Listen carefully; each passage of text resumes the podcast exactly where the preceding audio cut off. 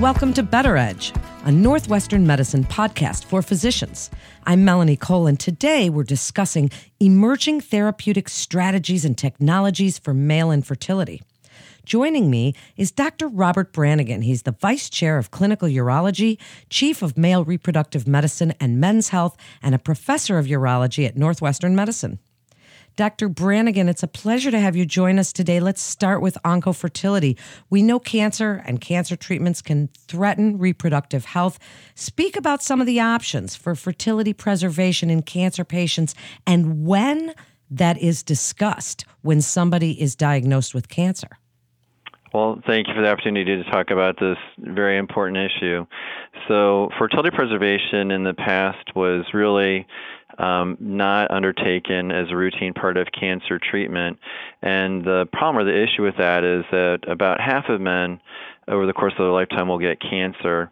And um, certainly men of reproductive age and even younger men uh, are not immune to cancer. And so the, the problem was that for the longest time, um, focus was on cancer and cancer alone to the detriment of fertility. The very treatments, as we all know, that are used to cure cancer can also have a permanent effect on fertility, causing permanent and lingering azoospermia. Um, so back in 2006, uh, the American Society of Clinical Oncology released guidelines uh, calling for providers to offer fertility preservation services to patients at the time of cancer diagnosis. And that's important because obviously we want to freeze sperm in the case of men prior to the administration of any chemotherapy or radiation treatment.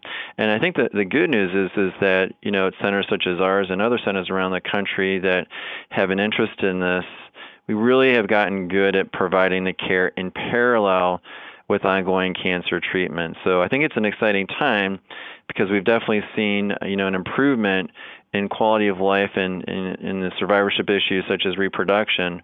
We've seen big improvements as we've uh, gotten better delivering this this care alongside oncologic care. It's so important, and thank you for for telling us about that. Tell us a little bit before we get into what's unique and what you're doing at Northwestern, tell us a little bit about how radiation, chemotherapy, whatever cancer treatments can affect male fertility. What exactly is going on?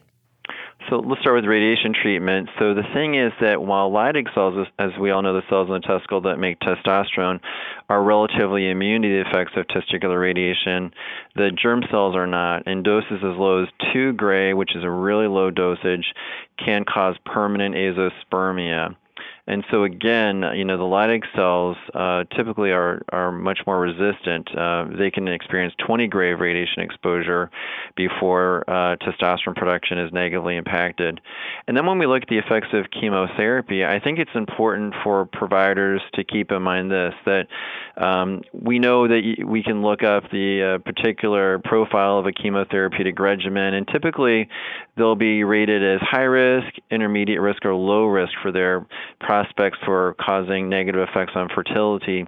But um, you know, there are a couple of issues um, that the providers also need to keep in mind. And one of these is that we really don't know in the end, even if a patient is exposed to a, a low risk uh, chemotherapeutic regimen, that patient may progress on over the course of his treatment to uh, intermediate or high risk uh, agents or regimens. And also, at the end of the day, we don't know how specific patient might react in terms of what their reproductive potential might be, even if they are exposed to a more favorable uh, regimen. Uh, we see this all the time where you know providers say, "Well, we didn't bank sperm because the the regimen was low risk, and you know that particular patient, um, you know, had an adverse outcome with permanent oligospermia or azoospermia, meaning you know low sperm count or, or, or absence of sperm altogether after the chemotherapy is completed. So banking sperm on the front end is really important, and that's that's the approach that's uh, recommended by ASCO when we're looking at these patients. So then, tell us about what your team is doing at Northwestern Medicine and what makes this program so unique. So the program has really evolved substantially since it was formed in 2005, 2006, and I really have to, you know, tip my cap to uh, a colleague here at Northwestern, Dr. Teresa Woodruff. Uh, who uh, interestingly just left Northwestern and has become the provost of uh, Michigan State University. But you know, she really was the person who coined the term oncofertility, and she's the person who really um, you know helped to set the stage for a truly multidisciplinary effort to establish this field and promote fertility preservation as a routine part of oncologic care. And so we work closely with her. She's not a base, I'm sorry, she's not a clinician. She's a basic scientist, but had huge clinical impact um, here at Northwestern and really around the globe with the work that she's done. Here at Northwestern, um, you know, one of the things that we really focused on was trying to be able to implement our care without disrupting the routine course of, of, of routine oncologic care. And one of the things that we learned was that, you know, obviously in, in addition to having a lab with flexibility to be able to freeze sperm on short notice, also having a patient navigator who is there watching, seeing what else is going on with the patient's care, and being able to, to leap at the opportunity for, for us to insinuate ourselves clinically and provide that fertility preservation care uh, without disrupting the rest of cancer care. That was an important maneuver, the patient navigator, and it's really a key to our program right now. Such an exciting time to be in your field. And as you say, it's such a burgeoning field now, the field of oncofertility and fertility preservation. Tell us about some of the recent advances in assisted reproductive technologies or techniques such as IVF and intracytoplasmic sperm injection and some of the exciting technologies going on to help male infertility. Yeah, so I think that, you know, the the point of these assisted reproductive techniques is, is really important. I think most clinicians are familiar with intrauterine insemination and, and in vitro fertilization. Uh, IVF uh, most commonly is done, um, you know, uh, with the female partner being stimulated hormonally to produce a number of of follicles. Each one contains an egg. Those eggs are removed, and they're in a lab dish. One by one, sperm are injected into the eggs. And so that is typically how the sperm that's cryopreserved from fertility preservation is used in the setting of IVF. And, and what's amazing is that the uh, fertilization and pregnancy rates are quite high. Pregnancy rates are about 50%, 50% for all comers. Uh, in this day and age. And so I think the, the key is looping this back to fertility preservation is that only very small numbers of sperm are required now to uh, successfully help a couple conceive a pregnancy. If I could just look at the second part of your question there and look to, um, you know, kind of future developments, there's some very interesting work from the University of Pittsburgh looking at a primate model where testicular tissue was removed from the uh, animal and then reimplanted back into the animal.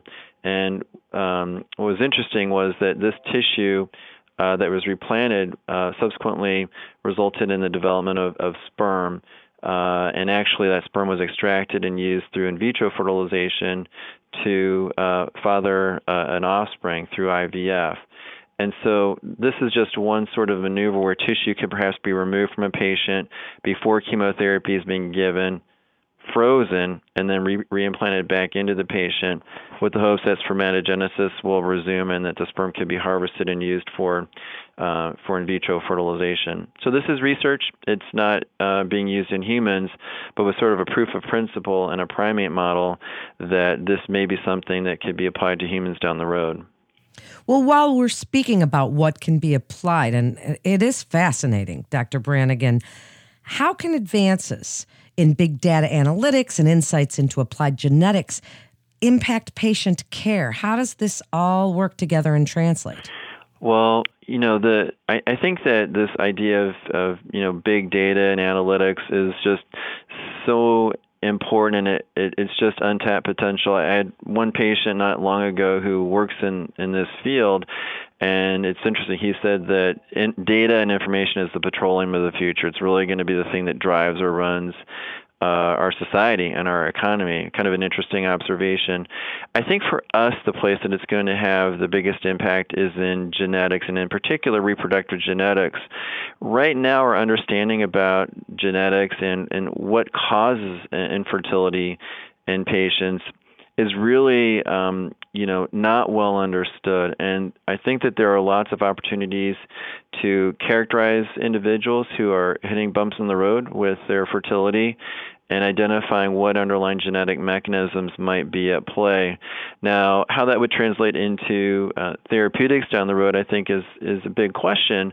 But there may be opportunities there once a, specific genetic issue is identified to really target therapies at that at that um, at that uh, issue with the hope of improving overall health. So before we wrap up, what would you like other providers to take away from this and other urologists to learn from your studies, Dr. Brannigan? Any exciting projects that you'd like to speak about? And what would you like them to know about treating male infertility and referral to Northwestern medicine? Well, first of all, I think that, you know, other providers should realize that fertility preservation care can be effectively delivered uh, parallel to or concurrent to cancer care. It can be done well. And we know from work that we've done that patients greatly appreciate when this is done by the providers and that there's significant regret down the road when they experience fertility and fertility preservation care wasn't considered an important aspect to pursue at the time of cancer treatment. I think that uh, you know providers should know that we really are patient centric and do our very best to try to get the patients through their care in an expedited fashion. We realize that time is of the essence for a lot of our patients who are grappling with a cancer diagnosis, and and our aim is to really try to you know provide this care in step with the uh, the oncologic care. Uh, we're very familiar with this process and and regard ourselves as being um, you know friendly to patients and providers. So we greatly welcome um, you know providers or uh, other individuals reaching out if there's any questions that they might have or if they'd like to coordinate patient care. We're here and available. Thank you so much, Dr. Brannigan. What an exciting and fascinating topic, and thank you for joining us and sharing your expertise today. That concludes this episode of Better Edge, a Northwestern medicine podcast for physicians. To refer your patient, please visit our website at nm.org. Please also remember to subscribe, rate, and review this podcast and all the other Northwestern Medicine podcasts. I'm Melanie Cole.